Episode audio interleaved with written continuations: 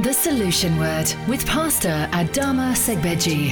Pastor Adama has a passion to uplift people and see the body of Christ excel. His aim, to bring hope to the hopeless and solution to the nations. In this message, you will learn. You want to be great? Service the vision of the one who is ahead of you. What Jesus is telling him is that if you want to follow me, you have to service my vision. Serve my vision before we can even think about you. The book of Matthew chapter twelve verse thirteen. The book of Matthew chapter twelve verse thirty. Are you there? Okay, I read. It says, he, this is Jesus speaking. He said, he that is not with me is against me. And he that gathereth not with me, scattereth abroad. He that is not with me is against me, and he that gathereth not with me, scattereth abroad. And we are blessed by the reading of God's word. Father, we thank you for your word. Speak through to us today. Thank you for increasing your anointing over our lives. Do something new. Take us to the next dimension. We give you praise in Jesus' name. Amen. Amen. I'm continuing the message that I have titled twenty-five Signs of Those Who Gather. twenty-five Signs of Those Who Gather. And this is part four in the series twenty-five Signs of Those Who Gather. By God's grace, we have looked at uh, a few stages to help us to the point of gathering uh, for God.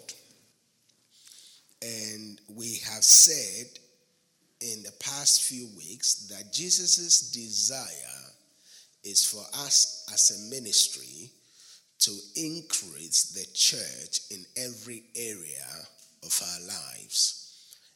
Some of us need to take evangelism as a project of life.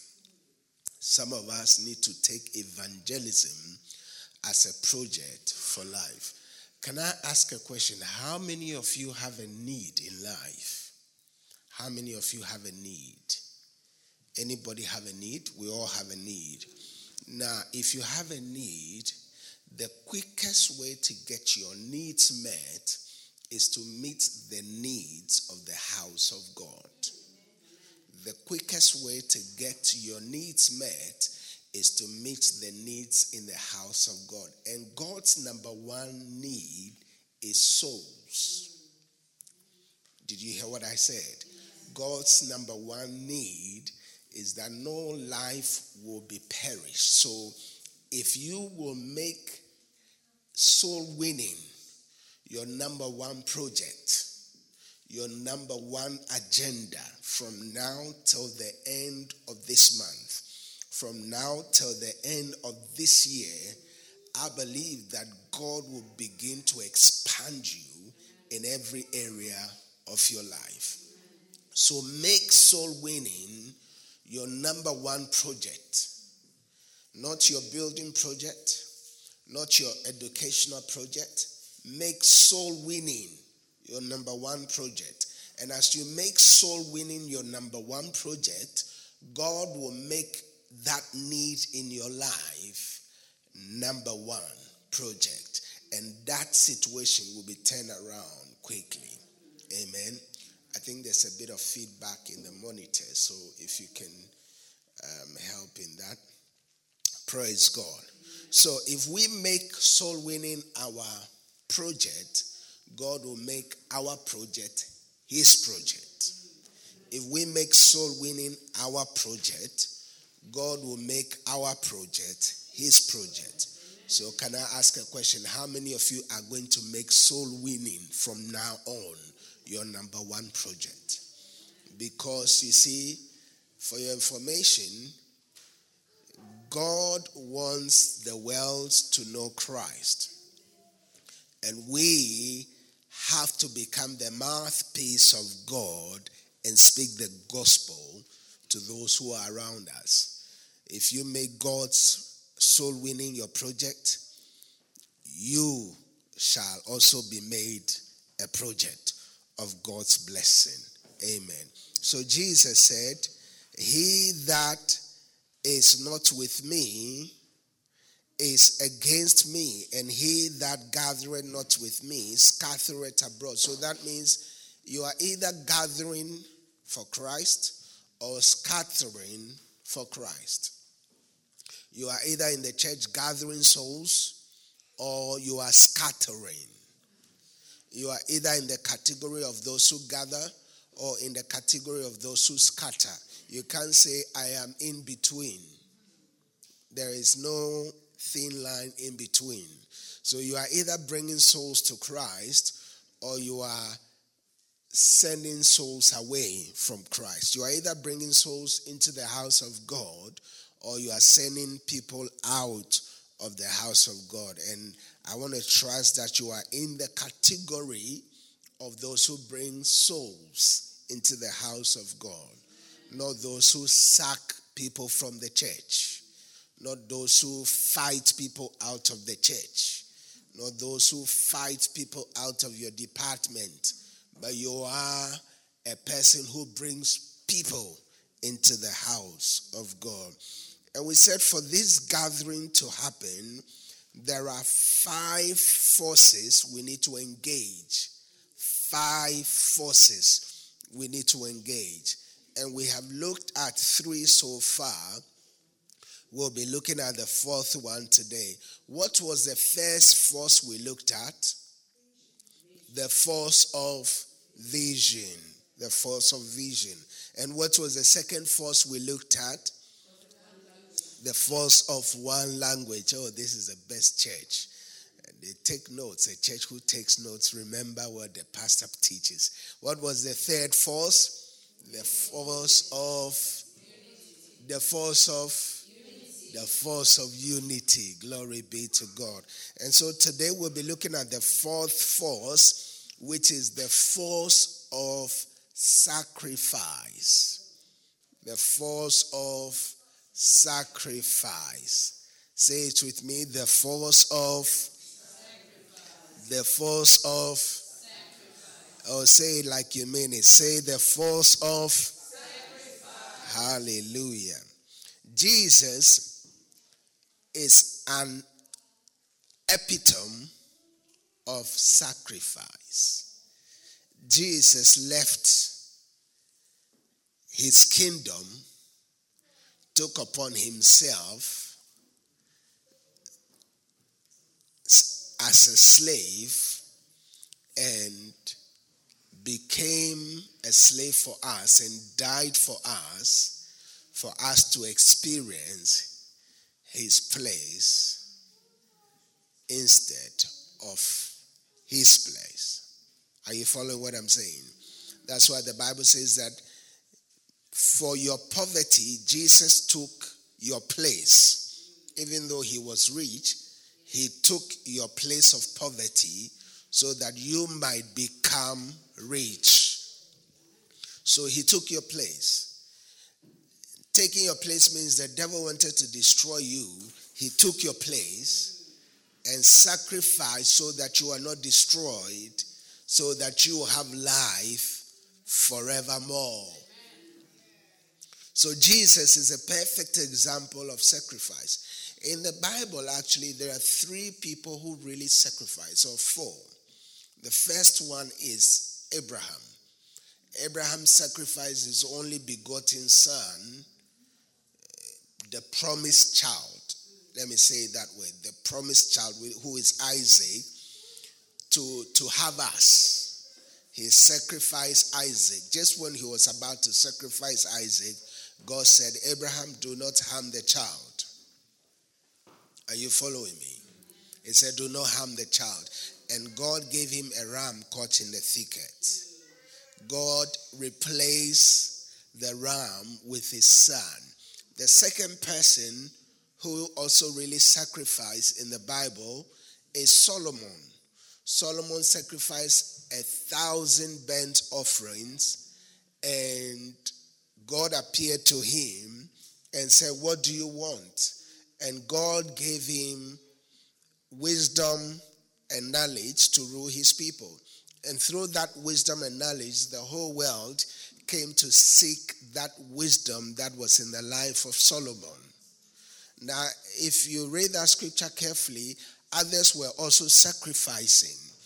But Solomon went to the highest level of sacrificing, a thousand burnt offering. The third person in scripture who also really sacrificed is Paul. Paul sacrificed for the gospel. He sacrificed everything. He could have married, but he didn't. He didn't marry. He sacrificed all for the gospel. He sacrificed his life. He went to the extra level to make sure that the gospel reaches the four corners of the world. Paul also sacrificed for the gospel. The fourth person who sacrificed for the gospel was Jesus Christ, our Lord and Master Savior, whom we've talked about. So if we look at all these lives who really sacrifice for the gospel or for the kingdom of God, there is one distinct thing that runs through all of them, one thing. And we are going to see that in a minute. If you are not willing to sacrifice your reputation for Jesus, Jesus is not willing to sacrifice anything for you. Jesus said, if you deny me in front of people, I'll also deny you in front of my Father. So now, for us in this part of the world, one thing we have to sacrifice is our reputation. Our reputation of, of not thinking that somebody will reject us. Now remember, no one can reject you. If you speak to someone about Jesus, they haven't rejected you, and they reject the gospel, they haven't rejected you. They have rejected him. Now all you have to do is sacrifice your reputation, sacrifice your pride, and tell someone about Jesus. When was the last time you spoke to someone about Jesus? When? Yesterday. Good. When was the last time? Anyone? Yesterday. Good. When was the last time you spoke to someone about Jesus? Last week? Last year? Ten years ago? Fifteen years ago? You know, the gospel is not just for me, myself, and I. You know that, don't you? You can't be a Christian and not share Christ with others. When was the last time you told someone about Jesus? Sacrifice. Sacrifice your reputation. Stop feeling that people will reject you. No. All you have to do is you have planted the seed. That seed will grow one day. Amen? That seed will grow. Just plant the seed. Don't worry whether they will reject you or not. Just plant the seed, and that seed will grow. So it is imperative that we engage the force of sacrifice. The Bible says in the book of John chapter ten verse fifteen, Jesus said, as the Father knoweth me, even so I the Father. And I lay down my life for the sheep. That is sacrifice. I lay my life down for who? For the sheep. And that must be the cardinal desire of every pastor, to lay down your life for the sheep. To lay down your life for the church. If you don't lay your life down for the church, you are not qualified to be a pastor. If you are not willing to lay down your life for the sheep, then you are not qualified to be a shepherd, to be a pastor. Laying down your life for the sheep means when the lion comes and is coming to destroy that sheep, you stand and withstand the lion. A shepherd doesn't run away from bears and lions who are coming, or, or wolves that are coming to destroy his sheep. He stands against them. What you are doing is you are willing to lay your life down for the sheep. Sacrifice. Sacrifices. As a pastor, since we started this ministry for the past five years or seven years, I've never taken a salary. That's a sacrifice. That's sacrifice. That's why we can buy properties and build and plant branches and start churches, and people don't understand, because I have sacrificed my my life and place it for the sheep. That's sacrifice. Because if I were to be taking a salary, every branch that we're going to plant, I'll come to you to raise funds. That property that we've just acquired in South Africa, if you have to move from point A to the end, that's almost a thirty minutes drive. That's a thirty minutes drive from one point to the other, driving at sixty miles per hour. That's a thirty minutes drive. That's sacrifice. We didn't feel it. It's bought. I don't look stressed. I don't look like I am a stressed man of God. I'm excited. That's sacrifice. That's sacrifice. That's sacrifice. Sacrifice is operating the church from my house for five years before I got an office. And that office, I didn't say, this is my office. I'm sharing it with everybody. It's a communal office. That is sacrifice. You don't have a church yet, and you want a big office. You don't have ten members and you have a big office. Say, this is my office. You have five secretaries, five P As. That's why no wonder every Sunday you come raising funds. You are sweating, doing all kinds of games to twist the hands of the people to give. This church, whether people give or not, if you don't give for one hundred years, this church will still go on. Amen. Nobody can bail this church out. Nobody. Praise God. That's why we don't come. Today, if the people don't give, hey, what are we going to do? How are we going to pay our bills? No. From this church, we have planted three branches out of this church in five years. Well, in a year, within a year, we've planted three branches, and we are buying equipments for all these branches from here, from here, buying properties for the church from here. That's sacrifice. I could be wearing a new shoe every Sunday and a new suit every Sunday. Now, don't look at my shoe now. Amen. And a new tie every Sunday, but I have decided to wear the same. Sacrifice. Some of us are not willing to sacrifice anything. We just want to have everything now. If you want your future, you have to buy the future today. That means you sacrifice your today, making sure that by the time you get to the future, it's happening big time. With all due respect, I respect the provisions made for, for, for pensioners in this country, but I looked at my wife the other day and I said, thank God, I'm never going to depend on a state pension. Never. Sacrifice. I'm making sure that before I get to my future, oh, me, myself, I'm my own pension. I decide which holiday I go to, where I go to, when I go to, how I go to it, whatever. I decide it. You sit there and say, I'm waiting for state pension. You start holding placards.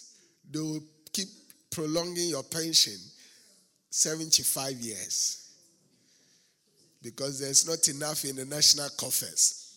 eighty years. By the time you get to seventy-five, they say eighty. By the time you get to eighty, they say, let's make it eighty-nine. So don't wait on no pension, no sacrifice today, and make sure you take care of your own pension. Amen. I told my wife that we are never going to look up to our children when we grow up and expecting some money and say, when is my monthly allowance coming? No, no, no, no, no. No, by the time they grow up, they have their own houses, set up everything. I'm not going to, when they bless us, praise God. I'm looking for an opportunity to bless, to be a great blessing, not only to our children, but our children's children and our children's children's children. That's sacrifice. That's sacrifice. I'm not going to be an old, grumpy, old granddad waiting and say, when are you going to bring me an allowance?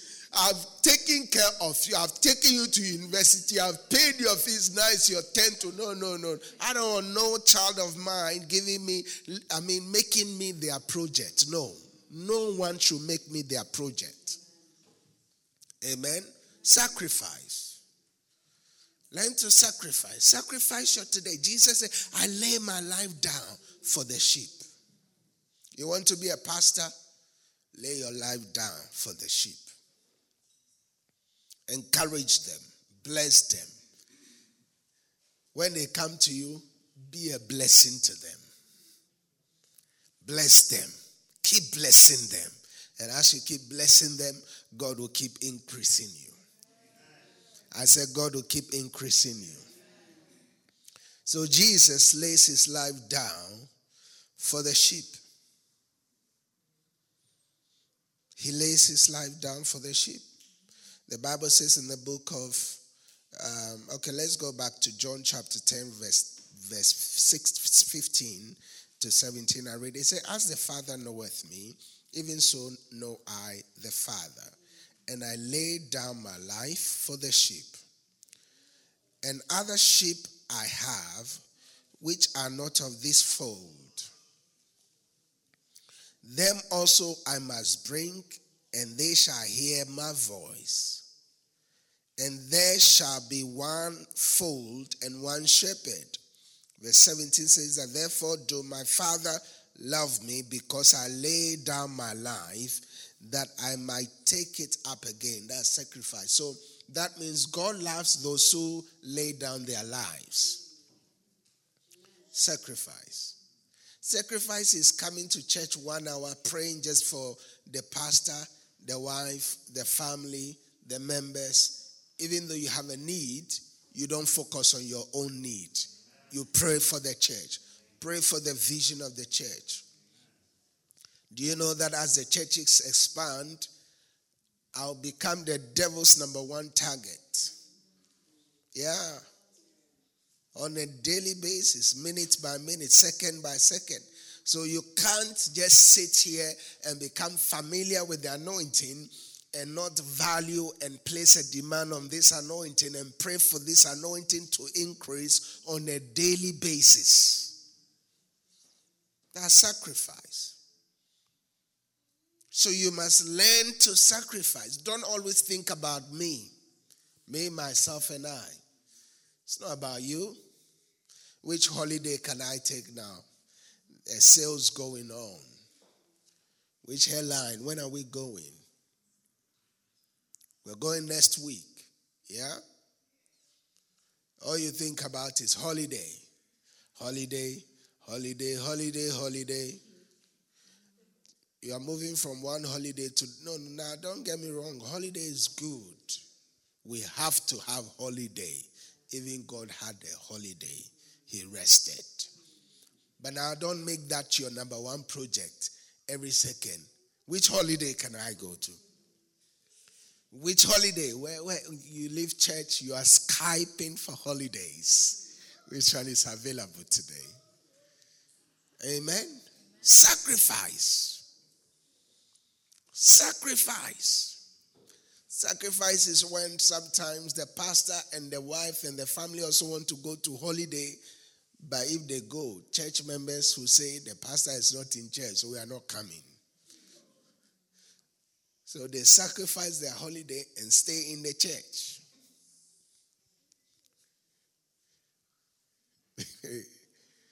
Oh, Jesus. Am I preaching good today? It looks like I'm not preaching good. Maybe I'm talking to just myself.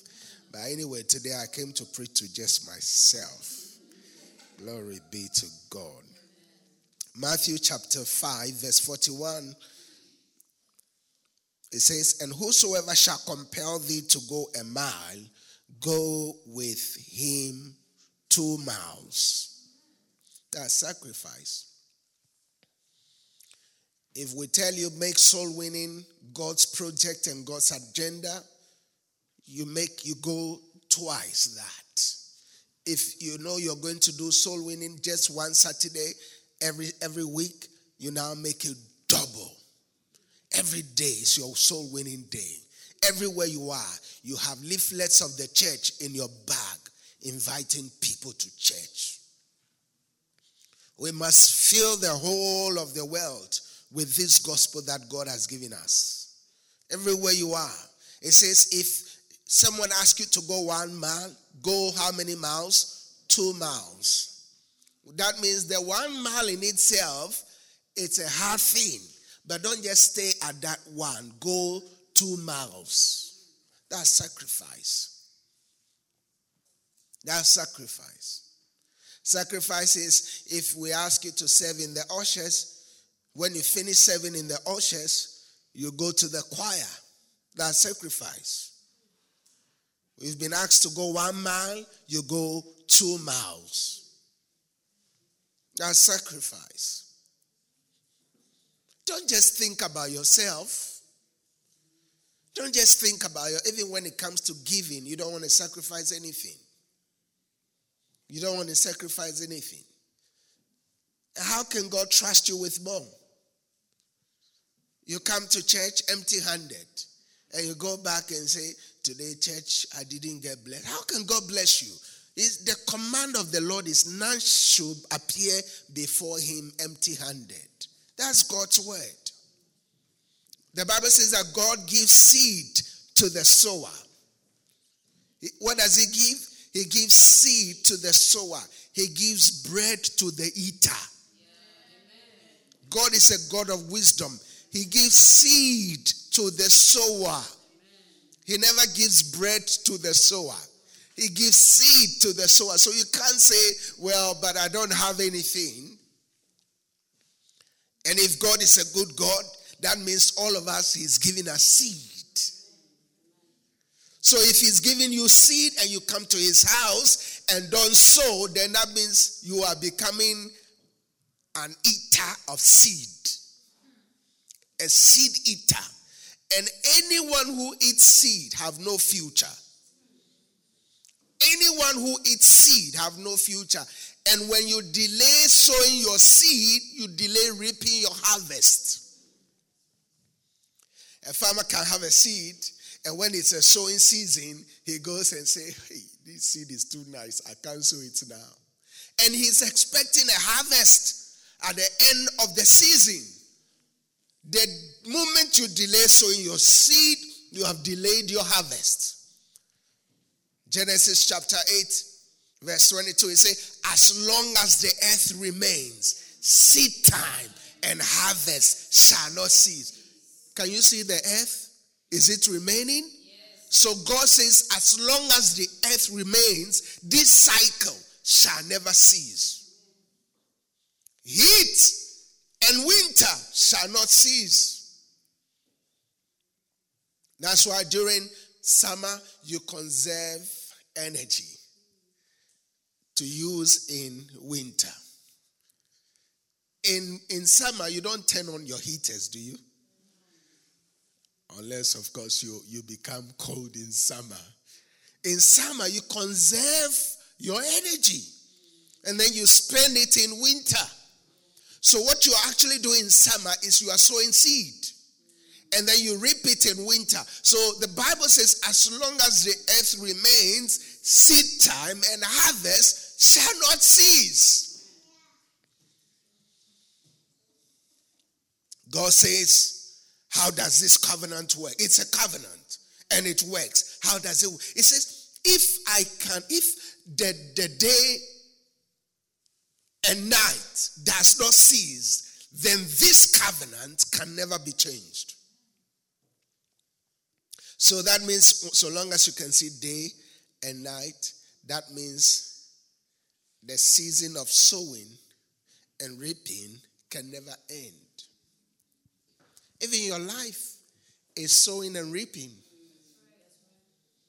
The first twenty years of your life. The second twenty years of your life. They say life begins at forty. The third twenty years of your life, sixty. The fourth twenty years of your life, life eighty. The fifth, one hundred. The sixth, one hundred twenty. What you sow in the first, you reap in the second. What you sow in the second, you reap in the third. What you sow in the third, you reap in the fourth. What you sow in the fourth, you reap in the fifth. And what you sow in the fifth, you reap in the sixth. Simple. It's not magic, is it? It's not rocket science, is it? Is simple. So don't get to the end of your age and blame everybody and say it's the witches and the wizard from my village. Don't blame them. Blame yourself. You did not take responsibility for where you are now. And you know what happens? If you don't take responsibilities for today, you become bitter and angry tomorrow. Very bitter. You become an old, grumpy, old man, bitter woman. We don't want no, I don't want no bitter people around me. Do you? Do you? No, no, I don't want no one angry and saying, my children, my children didn't send me my monthly allowance. They didn't. Well, and then you start hating on that girl that your son is married to as. Is, is, is, that, is that girl. Since that girl came to his life, he stopped sending me money.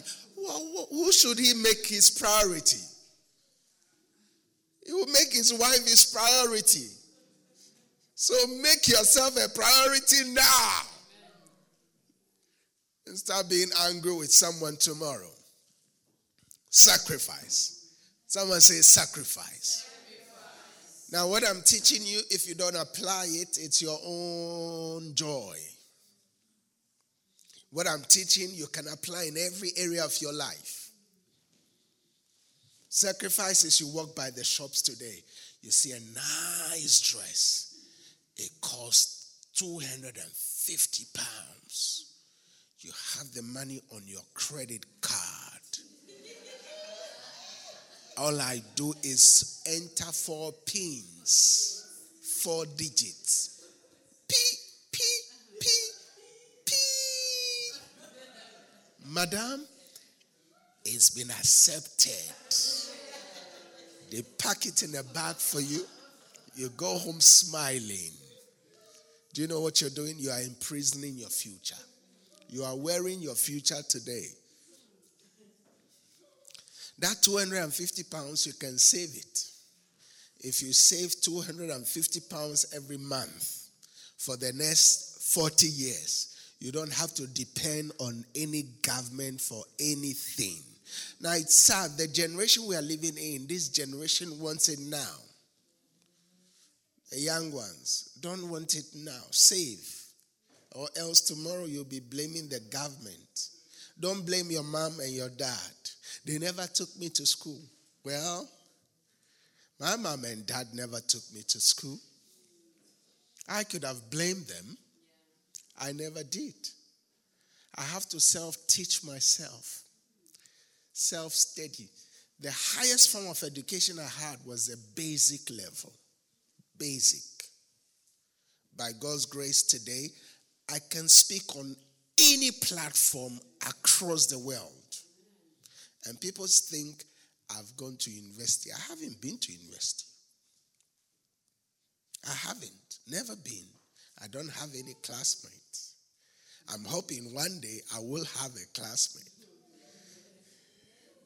And for, for your information, very soon we are going to start our own university.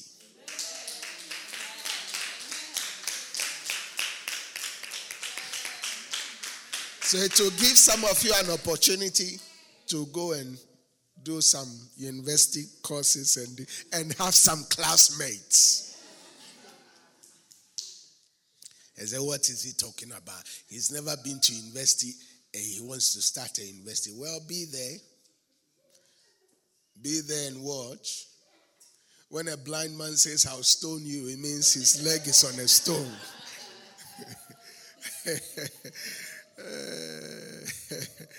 I told you we'll be building some awesome churches. I told you.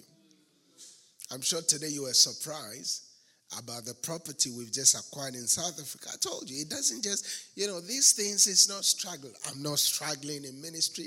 The grace of God is upon this church. God is just blessing us on every side. So God is awesome. A time will come, I can choose wherever I want to preach. So you better take my messages serious now. If you don't, tomorrow I can just decide I'll deport myself to South Africa. Or I'll deport myself to Zimbabwe. Hopefully by then, brother, brother Mo will not be there. Oh, glory. Are you following me? Sacrifice. It's time for us to engage the force of sacrifice. Life is not how you began, but how you end it. Sacrifice. All right, let's go into details now and we'll close. Are you getting something out of this? The, the book of Mark. Let's do some Bible studies now. The book of Mark, chapter ten, from verse seventeen.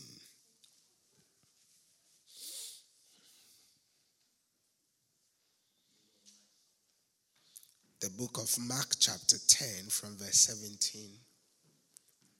Are you there? Are you there? Okay, I read. The Bible says that this is talking about Jesus. I want you to follow me carefully and look at how sacrifice works. The Bible says, he was gone forth into the way. There came one running and kneeled to him and asked him, good master, what shall I do that I may inherit eternal life? This is about the, the rich young ruler. Verse eighteen. The Bible says, and Jesus said unto him, why callest thou me good? There is none good but one, that is God. Now, you know Jesus is God, don't you? So that means he's the only one that is good. Verse nineteen, thou knowest the commandments. Look at that carefully. Thou knowest the commandments. So now, it's not enough what you know. It's more important what you do than what you know. Do you hear what I said? It's more important what you do than what you know. You know, there are some people who know the Bible. They know it from Genesis to Revelation. They can quote verbatim. They'll quote a scripture. They know the scriptures, but they don't do the scriptures. I had a teacher in school who was teaching me Bible knowledge, but he never experienced the power of what he was teaching. So he says, thou knowest the commandments. Do not commit adultery. Do not kill. Do not steal. Do not bear false witness. Defraud not. Honor thy father and mother. And he answered, the young man answered and said unto him, master, all this I have observed from my youth. Now notice what he said. He said, I have observed from my youth. Observation doesn't mean doing. You can observe something and not do it. You can observe the way I preach and think you can do it that way and not do it. So the fact that you are observing something doesn't mean you are doing it. Because Jesus said to him, You know these commandments. And well said, he said, yes, I know all this because I have observed it, but he's never done it. And that's what happens in the church. Most of the times, we only observe the word and don't do the word. We observe the word. We come, we hear the word and don't do the word. What you don't do will never profit you. This is how James puts it. The book of James says, the word of God is like a mirror. We observe our faces in it, and when we leave, we don't become forgetful hearers. Now, in those days, when the Bible was talking about a mirror, in those days, mirrors were very rare. It's not like today where there's mirror everywhere. In those days, they actually used to fight wars just to have a small piece of mirror. It says, when you look into this mirror, you don't become a forgetful hearer. Meaning, when you look into the mirror, maybe in a year, you look in the mirror once in a year, in those days. And when you look in the mirror, the image you see, you have to consciously hold on to that image forever. Because what you see is more powerful than what you hear. Now, if I see a lion, that picture is more powerful than what I've heard. Are you following me? So it says, when you see it, don't be a forgetful hearer. In other words, you hold on to what you've seen for life. So you can be in the church, hear the word, and do nothing about it. That's why he says, be doers of the word rather than be hearers only. So doing the word is more important than hearing. James, Hebrews chapter four verse two, it says that the same gospel that was preached to us was preached to them. But the gospel did not profit them because they did not mix it with faith. So it's the same word. Some in the church are doing it, some are not doing it. So guess what? Those who do it will get the results. Those who don't do it won't get the results. So this young man said, I have observed all this from my youth.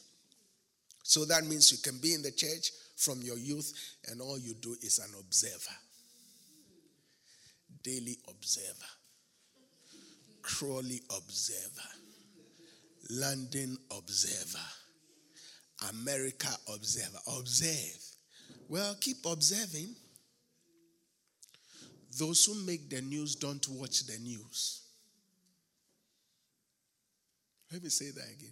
Those who make the news don't watch the news. They are busy making the news. Well, let's say breaking news. If it's happening, breaking news. Now, when they put the camera on me, and I'm the breaking news making the news, I don't have time to watch. You, the one who don't are lazy in the house, you are the one who watch me, who is the breaking news. Those who make the news don't watch the news. So sit there and keep watching. Be an observer. I came to church today and, oh yeah, pastor was preaching on the force of uh, sacrifice. It was nice. Yeah. Yeah. You're an observer. You become an observer in the church. Observe. Keep observing. Keep observing. As you observe, some of us are making the news. So those who make the news don't watch the news. So stop watching the news and become a newsmaker.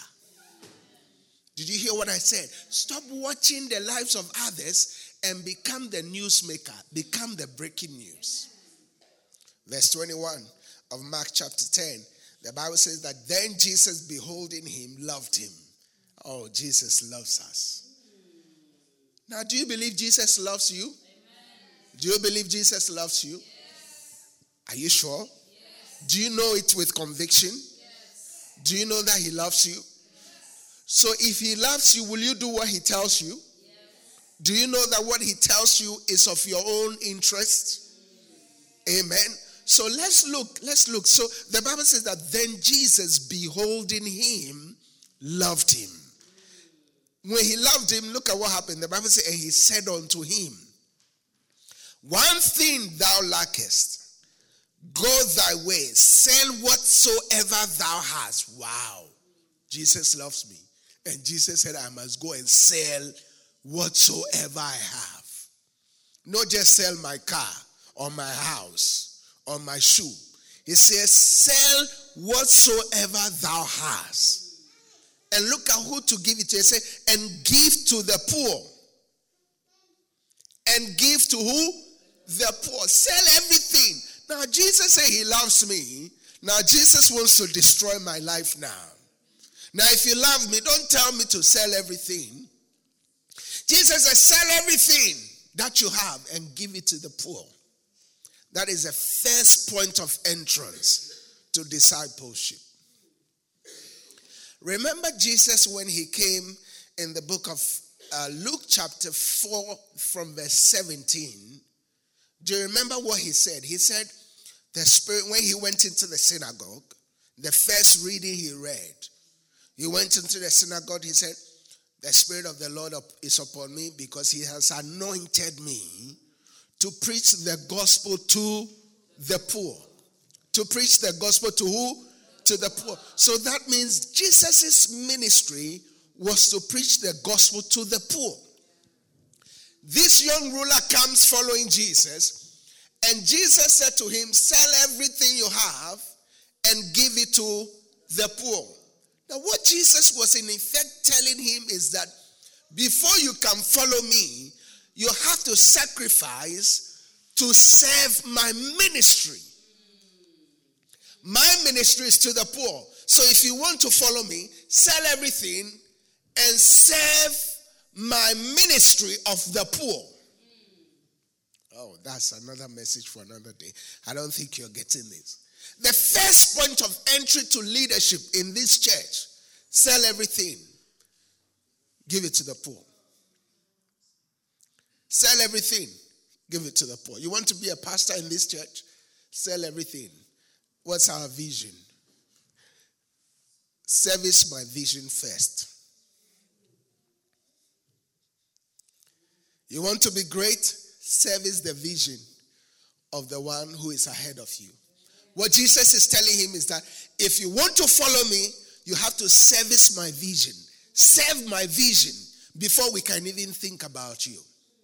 I had a young man who came to this church who said, God has called me to lead millions of people. I said, wow, wonderful. He said to me, uh, you know, I believe God has called me to be your mentee and you my mentor. I said, really? Wow, God hasn't told me. I said, okay, we are going to exercise this principle. I said it within myself. I said, if you mean I'm your mentor and you are my mentee, let's see if you have the ability to sacrifice. One day I was having a training, training leaders and, and members in the church. He came to the meeting five minutes to closing. When the meeting was about to close, five minutes. And I said, this person says, he's my mentee and I'm his mentor. A mentee gets to the place where your mentor is going to be an hour ahead. You don't come five minutes to closing. I rebuked him. He said he was very offended. The next thing, he stopped coming to the church. The last time I heard, he's now on drugs, drinking, doing all kinds of things. Service my vision first. You want to be great, isn't it? How many of you want to be great? Service my vision. Serve my vision. Serve my vision first. Hallelujah. He said, sell everything and give it to the poor, and thou shalt have treasure in heaven, and come take up the cross and follow me. Sacrifice. Verse twenty-two. He said, the Bible said, and he was sad at that saying, he went away grieved, for he had great possessions. And Jesus looked around him and said unto his disciples, how hardly shall they that have riches enter the kingdom of God. Now notice, Jesus is not preaching about riches. He said, how hard they that have riches. That means if riches have you, then it will be difficult to enter into the kingdom. It's not saying being rich is bad. No, that's not what he said. He said, don't let riches have you. Don't let it dictate for you. Don't let it have your heart. Don't let riches become your God. You can be a rich man and still be a Christian. I don't know about you, but I'm a rich man. But I'm serving God faithfully. And there are other rich men in this church. Our churches are full of millionaires. And they still come to church. We don't have, there's none poor in this church. Well, if you don't know, I'm telling you now, good news, breaking news, there is none poor in this church. That's the breaking news. Amen. All right, let's let's finish this quickly. Verse twenty-four of Mark chapter ten, the Bible says that, and the disciples were astonished at his words, but Jesus answered again and said unto them, children, how hard it is for them that trust in riches to enter into the kingdom of God. So do you see, he's answered them. It's not about riches. You can be still rich and be a good Christian. Verse twenty-five, he said, it is easier for a camel to go through the eye of the needle than a rich man to enter into the kingdom of God. And they were astonished out of measure, saying among themselves, who then can be saved? Jesus, looking upon them, said, with men it is impossible, but with God all things are possible. Are you following me?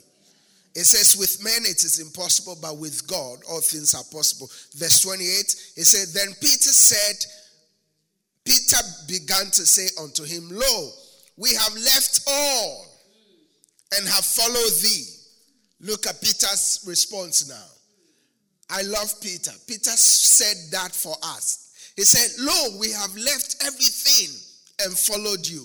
What is that? Sacrifice. So you can't follow Jesus if you are not willing to sacrifice, right? Yes. Now listen to Jesus' response to what Peter said. Verse twenty-nine, the Bible said, and Jesus answered and said, verily, verily, I say unto you, there is no man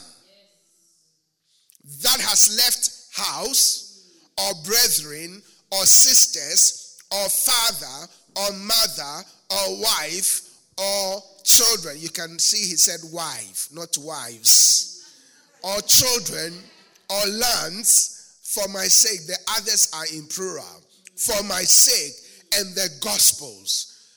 But he shall receive an hundredfold when?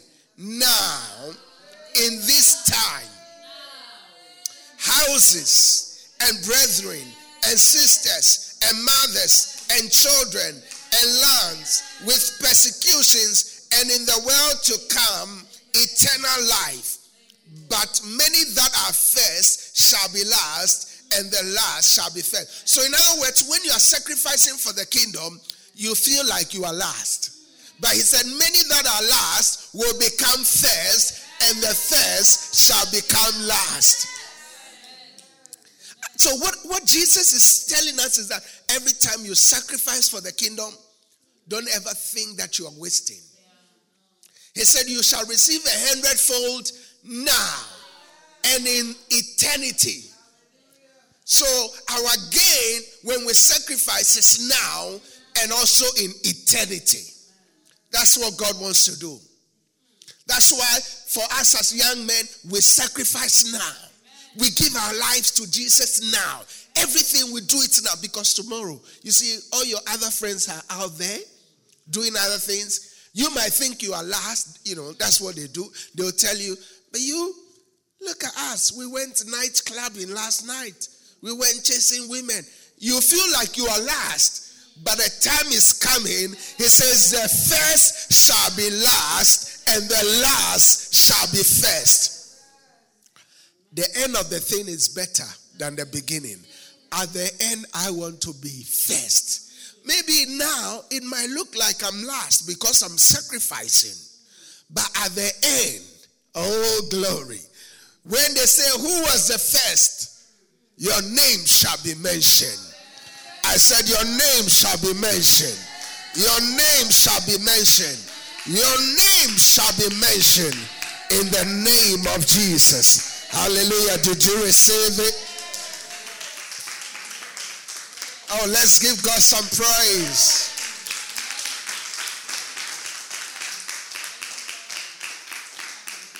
Let's rise up on our feet. The force of sacrifice.